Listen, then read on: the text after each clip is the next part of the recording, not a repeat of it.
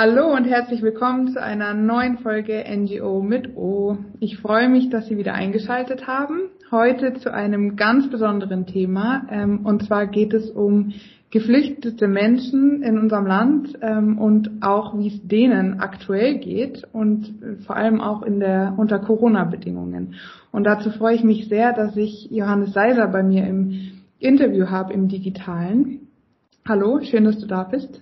Servus, hallo. Danke für die Einladung. Ja, schön, freut mich.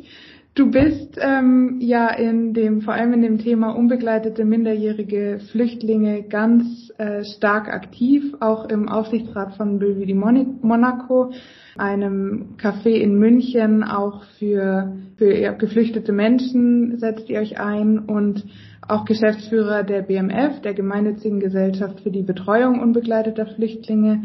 Ähm, und ich freue mich, dass wir uns jetzt unterhalten können, die nächste, nächsten Minuten.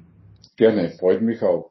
Die allererste Frage, die mir so direkt in den Sinn kam, als ich mich vorbereitet habe, war, also in, in dem Jahr zwanzig fünfzehn war die Flüchtlingshochzeit, äh, ist durch die Medien rauf und runter gegangen. Und wie hat sich denn jetzt, ist es ein bisschen abgeflaut, es kommt immer wieder mal was, kommt in die Medien, aber wie hat sich denn die Flüchtlingsarbeit vor allem für unbegleitete minderjährige Flüchtlinge seither verändert? Ja, zwanzig fünfzehn war ja, wie du sagst, diese Flüchtlingshochzeit. Äh, andere sagen die Flüchtlingskrise. Ich sage eher, es ist eine Solidaritätskrise in Europa gewesen und keine Flüchtlingskrise, sondern diese, ja, sage ich mal, Bedürfnisse von Menschen, vor allem von jungen Menschen, unbegleiteten äh, Flüchtlingen, wie sie auch heißen, war im Jahr zwanzig fünfzehn, sechzehn sehr hoch äh, im Vergleich zu heute oder jetzt und insbesondere seit Ausbruch der Corona-Pandemie seit einem äh, Jahr ist ganz klar ein Rückgang der unbegleiteten minderjährigen Flüchtlinge zu vermerken. Und äh, die Veränderung kann man im Kinder- und Jugendhilfebereich insofern ganz gut äh, feststellen, dass damals, also vor fünf Jahren, äh, es ja Jugendliche waren oder teilweise Kinder, aber vorwiegend Jugendliche, also Minderjährige, die jetzt im Laufe der letzten fünf Jahre zu Erwachsenen geworden sind. Das heißt, sind jetzt Volljährige. Und da stellen wir fest, dass sozusagen die Jugendhilfe, also die öffentliche Jugendhilfe, versucht, immer mehr diese volljährigen, mittlerweile volljährig gewordenen, unbegleiteten Flüchtlinge äh, sozusagen aus der Jugendhilfe auszusteuern. Also sprich in die Wohnungslosenhilfe äh, sozusagen weiterleitet, die mittlerweile hier in München, wo wir ja im Schwerpunkt äh, tätig sind, äh, durch das Wohnungsamt auch spezifische Angebote für diese Zielgruppe bereithält, aber mit einem höheren Betreuungsschlüssel und damit natürlich auch für die Kommune eine günstigere Lösung als die Jugendhilfe. Also das ist die Veränderung, dass a. weniger unbegleitete Flüchtlinge in Klammer Corona-bedingt vorwiegend äh, nach München kommen, aber diese damals zwanzig fünfzehn noch Minderjährigen mittlerweile volljährig geworden sind. Und das ist der Unterschied. Das hat sich mit Sicherheit so verändert. Okay. Ist denn das Thema der Notunterkünfte dann auch noch so brisant, wenn sozusagen weniger hier ankommen auch? Äh, ja, Notunterkünfte in dem Sinn, dass äh, ja, Geflüchtete insgesamt, äh, wenn sie einen Asylantrag beziehungsweise im Asylverfahren sind, ja in diesen sogenannten Gemeinschaftsunterkünften oder auch in den dezentralen kommunalen Unterkünften der Landeshauptstadt München entsprechend versorgt untergebracht sind. Mhm. Allerdings aufgrund des rückläufigen Zugangs äh, natürlich diese Unterkünfte im Vergleich zum Jahr zwanzig fünfzehn, da hatten wir ja in einem Jahr über zehntausend minderjährige unbegleitete Flüchtlinge in München zu versorgen. Das hat sich ja sozusagen aktuell, äh, kommen etwa zwei bis acht maximal pro Woche an. Mhm. Das ist ein Riesenunterschied, dass natürlich damals die Jugendhilfeträger gemeinsam mit dem Stadtjugendamt hier äh, Plätze aus dem Boden gestampft haben, sprichwörtlich, um äh, diesen äh, diese Masse äh, zu versorgen, zu betreuen, äh, unterbringen zu können. Es hat sich sehr stark reduziert auch natürlich. Es äh, wurden auch Notunterkünfte oder entsprechende Gemeinschaftsunterkünfte äh, geschlossen, reduziert, aber nach wie vor gibt es eine Reihe von entsprechenden Einrichtungen, weil ja auch viele im Rahmen des Asylverfahrens, auch wenn es erfolgreich abgeschlossen worden ist, keinen Wohnraum bekommen. Das ist hier in München natürlich ein Spezifikum. Teurer Wohnraum, wenig äh, Wohnraum gerade für diese äh, Zielgruppe, so dass sie als äh, sogenannte Fehlbeleger in diesen Gemeinschaftsunterkünften weiterhin verharren müssen, obwohl sie das Recht hätten, nach einem Asylverfahren, Anerkennung, entsprechend auch auf dem Wohnungsmarkt Wohnraum für sich zu finden und auch zu beziehen. Und das ist leider sozusagen äh, die Krux, dass dann nach wie vor diese Plätze benötigt werden. Ja, Wahnsinn. Und also wenn sozusagen der äh, Asylstatus jetzt lautet, dass sie anerkannt sind, dürfen sie dann auch automatisch arbeiten? Oder? Ja, ja, klar. Das ist damit einhergehend. Da, da haben sie auch eine Arbeitserlaubnis, Ausbildungserlaubnis und können da natürlich auch äh, ihren Wohnraum selber bestimmen. Also die sogenannte private Wohnsitznahme ist dann möglich.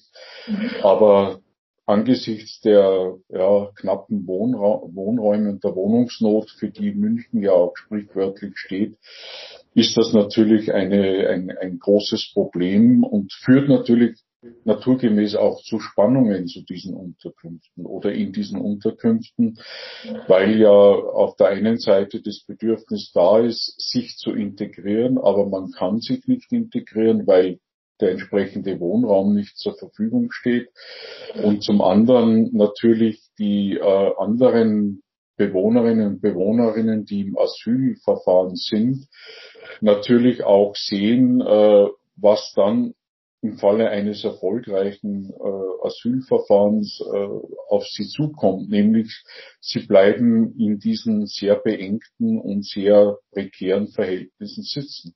Ja, die Perspektive ist da nicht so ganz.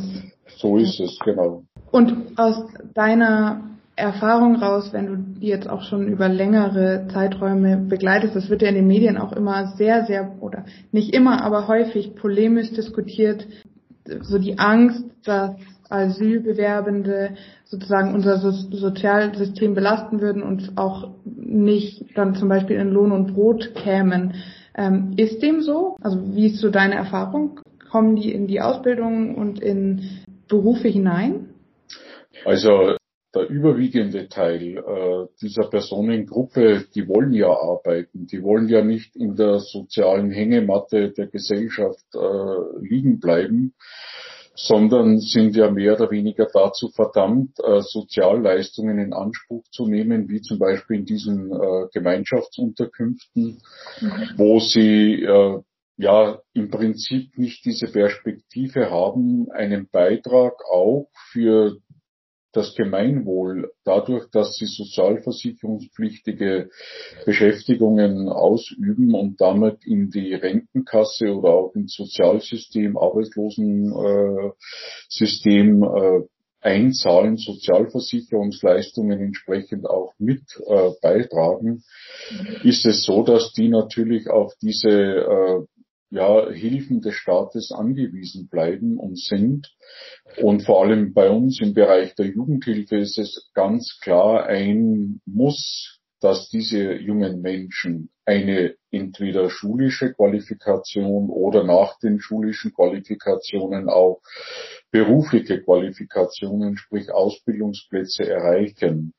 Das konnten wir und können wir Gott sei Dank immer noch auch in dieser Corona-Pandemie-bedingten Zeit erreichen, aber es ist sehr schwer, sehr schwierig, weil gerade im Gastronomiebereich, ja, oder in den Handwerksbetrieben, Bäckereien und so weiter, wo äh, auch auch ein ja, großer Teil der jungen Geflüchteten äh, gerne Ausbildungen äh, absolvieren, es schwierig ist, die unterzubringen, so dass es dann äh, quasi außerbetriebliche Qualifizierungsangebote oder sonstige Maßnahmen in Richtung Praktika gibt als Überbrückung.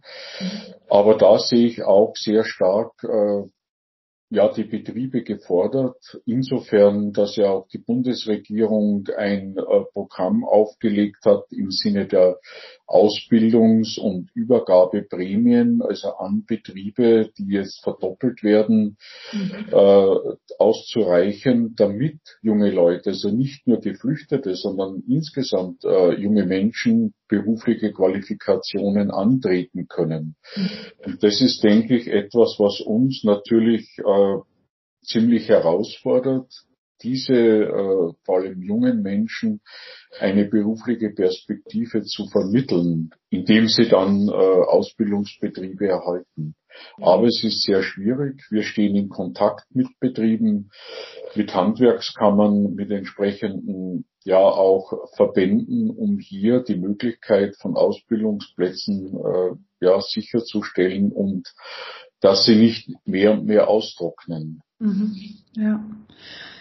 Ja, und wenn wir jetzt auch schon so ein bisschen beim Thema Corona sind, wie ist denn die Situation in den, vor allem in den Notunterkünften auch mit den Hygienekonzepten? Das ist ja aufgrund von Platzmangel vielleicht auch gar nicht so einfach alles, oder? Ja, es ist äh, klar, diese Hygienekonzepte gibt es natürlich in den Gemeinschaftsunterkünften oder dezentralen kommunalen Unterkünften. Ganz klar, nur äh, was ja auch immer wieder ja nachvollziehbar ist, wenn es dann zu Ausbrüchen oder zu Infektionen in diesen äh, Unterkünften kommt, dann sind es meistens dann auch Massenausbrüche, weil äh, die beengten Wohnraumverhältnisse sehr schwierig sind. Das heißt, da müssen sich zig Leute eine Küche teilen, äh, Toiletten teilen, Duschen teilen. Das ist äh, quasi unvermeidlich, dass hier Infektions ja, Herde entstehen können und damit auch jedes Hygienekonzept, so so gut und so streng es auch eingehalten werden kann, mhm. manches Mal damit überfordert ist, aufgrund dieser äh, ja auf engstem Raum zusammengefassten äh, Menschen und damit Übertragungsketten naturgemäß entstehen. Ja, auch Quarant- also Platz für Quarantäne, selbst wenn man sozusagen einen Infektionsgeschehen identifiziert, ist sicherlich gar nicht so einfach, oder? Ja, ja, klar. Wir hatten ja in der Vergangenheit ja hier in München ja immer wieder Fälle von entsprechenden Infektionen in äh, Gemeinschaftsunterkünften, wo dann äh, das Sozialreferat natürlich auch äh, diese Menschen in diesen Gemeinschaftsunterkünften dann sozusagen in Quarantäne äh, Möglichkeiten, Unterkünften auch wieder verlegt hat, um hier nicht eine weitere Ansteckung äh, herbeizuführen. Mhm. Aber unsere Auffassung und Forderung ist ganz deutlich, auch in diesen Gemeinschaftsunterkünften entsprechende räumliche Äh, Entzerrungen herbeizuführen, auch mehr Plätze zu schaffen, mhm. um äh, gerade diese Ansteckung nicht zu fördern. Mhm.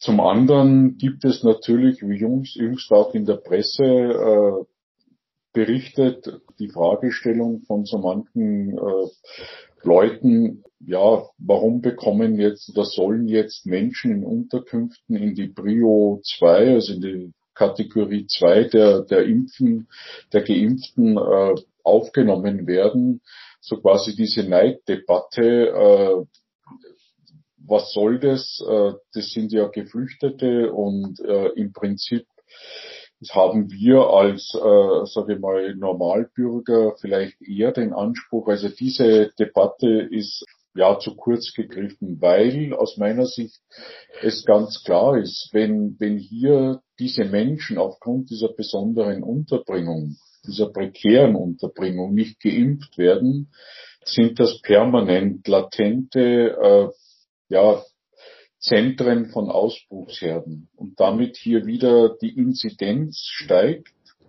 Und wenn Inzidenzen steigen, erhöhen sich damit ja auch wieder die entsprechenden Beschränkungen. Das heißt, dann gibt es, was weiß ich, einen bis hin zum Lockdown für alle Bevölkerungsgruppen dann plötzlich große ja, Einschränkungen, die dann aufgrund dessen, weil die Inzidenzwerte steigen oder höher werden und unter anderem bedingt sind, weil in Gemeinschaftsunterkünften dann äh, große Anzahl von äh, Geflüchteten infiziert sind. Und das zu vermeiden, ist ja dann ein logischer Grund, analog wie in Altenheimen, wie in Pflegeheimen, hier auch diese Personengruppen zu schützen durch eine Impfung. Absolut. Also da gibt es noch kein sozusagen übergeordnetes Konzept jetzt von öffentlicher Seite. Also von öffentlicher Seite ist äh, mittlerweile klar, dass hier auch diese Personengruppen in den Gemeinschaftsunterkünften geimpft werden, also analog wie in der Prioritätsgruppe zwei Polizisten oder auch äh, Lehrkräfte oder Erzieherinnen in den Kindergärten und so weiter. Mhm. Also all jene Menschen, die mit ja vielen äh, Gruppen zu tun haben, auch vulnerablen Gruppen und vor allem dort, wo die Gefahr besteht, dass entsprechende Ausbrüche ja vorprogrammiert sein könnten. Und da ist äh, die Frage, okay, wie schnell wird das umgesetzt? Wie schnell sind die Impfpläne, die äh, entsprechenden Zuweisungen von Codes? Und ich denke, da kommt man jetzt allmählich in die Gänge. Die Hausärzte sollen ja ab ersten April dann auch äh, impfen dürfen. Sprich, wie ist es dann zu organisieren? Wie wird das organisiert, äh, bezogen auf die Gemeinschaftsunterkünfte? Da sind wir gespannt. Da wissen wir noch keinen Plan, aber ich denke, das ist alles in der Mache. Ja, hoffentlich zügig. Ja, ja. Klar. Und die Haupt- und ehrenamtlichen Mitarbeitenden sind dann wahrscheinlich auch noch nicht geimpft oder teilweise, also teilweise. Wir haben beispielsweise im stationären Jugendhilfebereich die Möglichkeit, dass wenn hier eine Einrichtung Kinder und Jugendliche mit einem sogenannten, ja, mit seelischer Behinderung oder mit äh, einer entsprechenden Paragraph fünfunddreißig a S G B acht jetzt sozusagen im, im Rechtskreis zugeordnete Personen, Kinder und Jugendliche haben, dann werden auch die Mitarbeiterinnen in die Prioritätsstufe zwei für die Impfung vorgesehen und auch haben bereits entsprechende Impfungen bekommen. Mhm. Allerdings haben wir aber Gruppen, wo keine entsprechende Kinder und Jugendlichen mit entsprechenden seelischen Behinderungen oder davon bedrohte Behinderungen haben, dass dann diese Kinder und Jugendlichen beziehungsweise dann die Betreuerinnen und Betreuer das Personal nicht in dieser, Perso- in dieser Prioritätsgruppe auftauchen. Und da sage ich äh, generell, es ist aus meiner Sicht ein Skandal, dass die Kinder- und Jugendhilfe als solche quasi sprichwörtlich im toten Winkel der Politik stehen. Also eine Frau Trautner, eine Sozialministerin, eine bayerische Sozialministerin muss erst von den Verbänden darauf aufmerksam gemacht werden, dass es hier auch eine Zielgruppe gibt, die vulnerabel ist, die hier äh, ja Kinder und Jugendliche auf quasi in einem Raum, in einem Haushalt, ich sage jetzt zum Beispiel sechs bis zehn, zwölf Kinder in einer Wohngruppe betreut, äh, Und, und dort entsprechend geschützt werden müssen, weil wenn die äh, eine Infektion haben, dann fällt das Personal aus. Wer betreut dann die Kinder? Also das heißt, hier ist dringender Handlungsbedarf geboten, dass auch unsere Kolleginnen und Kollegen, die in den Gruppen arbeiten, in diese Impfpriorität äh, aufgenommen werden. Unbedingt. Ja, die sind durchs Raster gefallen bisher. Die sind quasi durchs, äh, durchs Raster gefallen, beziehungsweise generell wird die Kinder- und Jugendhilfe gar nicht so wahrgenommen. Also wir haben äh, bis vor kurzem festgestellt, dass beispielsweise in den sogenannten Schutzstellen, also dort, wo Kinder aufgrund von äh, ja ad hoc Bedarf, weil Gewalt in der Familie, Missbrauch auftritt, mhm. aus der Familie genommen werden müssen und in Schutzstellen untergebracht werden sollen, bis geklärt wird, wie es weitergeht, mhm. dass eine Reihe dieser Schutzstellen leere Plätze haben. Das war früher nie der Fall. Das heißt, wo sind die Kinder und Jugendlichen geblieben? Kinderärzte erzählen uns von schweren, dramatischen, misshandelten Kindern. Aber was ist los? Ja. Warum kommen die nicht an bei uns, das damit sie hier adäquat betreut das, werden? Das ja, ja. Und, und da ist es so, dass einfach die, die Behörden da mehr oder weniger in der Corona-Pandemie abgetaucht sind, sprichwörtlich schwer erreichbar sind, damit sie dann entsprechend aufgrund ihrer Garantenpflicht hier diese Kinder und Jugendlichen in Obhut nehmen und in diese Schutzstellen bringen. Da bedurfte es vor, bis vor kurzem einer, ja, einer medialen Kampagne, sage ich mal, und dann plötzlich gab es wieder entsprechende Anfragen. Aber da sieht man, dass hier die Kinder- und Jugendhilfe vielleicht als ein Bereich in der Gesellschaft ein Schattendasein führt, weil ja die Kinder- und Jugendhilfe womöglich ja gesellschaftliche Fehlentwicklungen zu sehr ins Bewusstsein äh, der Öffentlichkeit bringen könnte, weil da soll es ja plötzlich Kinder und Jugendliche geben, äh, die hier aufgrund von Misshandlungen, von entsprechenden schweren Traumata äh, eigentlich nicht so in eine heile Welt unserer Gesellschaft passen. Aber ja. Das ist zu weit gegriffen. Konkret wieder zurück äh, in die Situation der Corona-Pandemie. Ich denke, wichtig ist, dass diese Kinder und Jugendlichen in dieser Zeit gut versorgt bleiben und gut versorgt werden. Absolut. Und es ging ja auch durch die Presse rauf und runter, dass die Gewalt äh, auch in Familien zunimmt. Einfach auch durch den, durch diesen physischen Druck, dass alle äh, ja auch zu Hause sind und dann vielleicht Konflikte forciert werden. Insofern. Ja, genau. Wir, wir erleben das ja auch in den, in den ambulanten Hilfen beispielsweise, wo unsere Mitarbeiterinnen, Sozialpädagogen, Sozialpädagogen in die Familien gehen.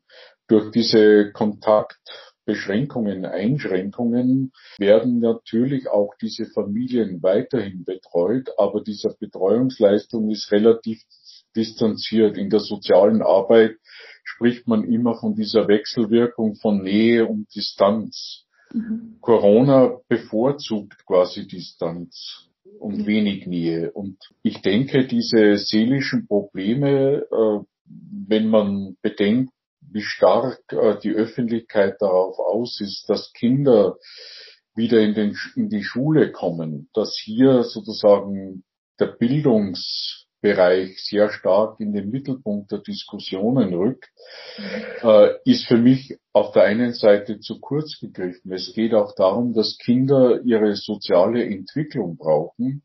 Und durch diese Distanz aufgrund von Kontakteinschränkungen, pandemiebedingter Distanzen und damit äh, wenig Nähe unter ihresgleichen, also in den Peer Groups, in den äh, eigenen Gruppen, ja. wie auch in den Familien, es ganz, ganz schwer ist und damit eskaliert.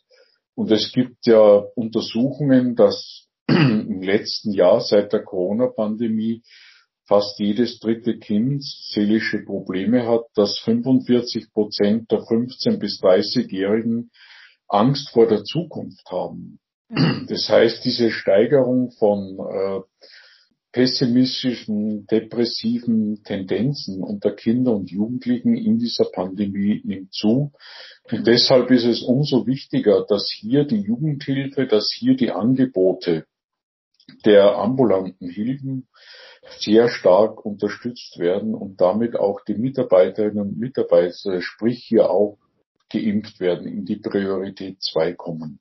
Ja, könnte man auch, also gibt es auch eine Möglichkeit, wie man sozusagen durch Spenden finanziell unterstützen kann? Ganz klar, finanzielle Spenden sind unglaublich äh, wichtig, gerade in dieser Zeit, weil äh, die Träger der, der Kinder- und Jugendhilfe seit dem letzten März äh, zweitausendzwanzig zu Beginn der Pandemie in Vorleistung gegangen sind, bezogen auf Schutzausrüstungen, Hygienemaßnahmen, Hygienemittel, bezogen auf I T-Ausstattung der eigenen äh, I T bis hin zu äh, ja, mobilen Geräten für die Mitarbeiterinnen, für die Kinder und Jugendlichen in den Gruppen, mhm.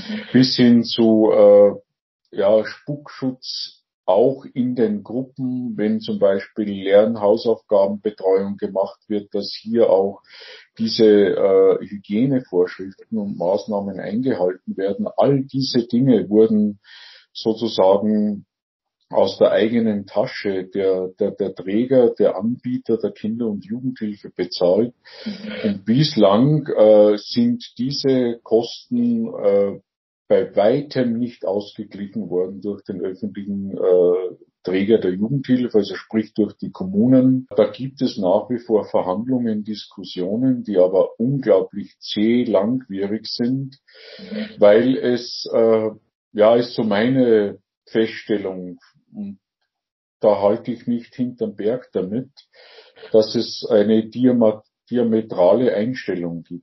Das heißt, die Kostenträger sind vor allem ja aus dem finanziellen Blickwinkel eher geneigt, möglichst geringe Aufwendungen zu haben mhm. und äh, sozusagen aus diesem Blickwinkel auch mit der ja eher rechtlichen Absicherung, revisionssicher Entscheidungen für Refinanzierungen von Ausgaben der Jugendhilfeträger sehr zurückhaltend sind. Anstatt, sage ich mal, die Dinge auch zu bewerten aus der Sicht der Betroffenen, ja. der Kinder und Jugendlichen, der Familien, der Mitarbeiterinnen und Mitarbeiter in den Einrichtungen, der Träger, der Verantwortlichen, ja. die sich hier sozusagen unglaublich einsetzen und alles tun, um auch diese Vorgaben im Rahmen des Infe- Infektionsschutzgesetzes, der Hygienevorschriften zu leisten, aber bei weitem diese Ausgaben nicht refinanzieren können. Und deswegen sind natürlich auch Spenden und Zuschüsse und Zuwendungen äh, höchst willkommen und notwendig. Ja. Ja, super. Dann danke ich dir ganz, ganz herzlich, dass du dir die Zeit genommen hast. Ja, bitte gerne. Und ja, ich wünsche allen nach dem Corona-Motto positiv denken, negativ bleiben. Ja, dem schließe ich mich an und verabschiede mich. Danke. Und danke. Tschüss. Alles Gute. Servus. Danke, ebenso. Und auch Ihnen, liebe Zuhörerinnen und Zuhörer, machen Sie es gut und bis zur nächsten Folge N G O mit O.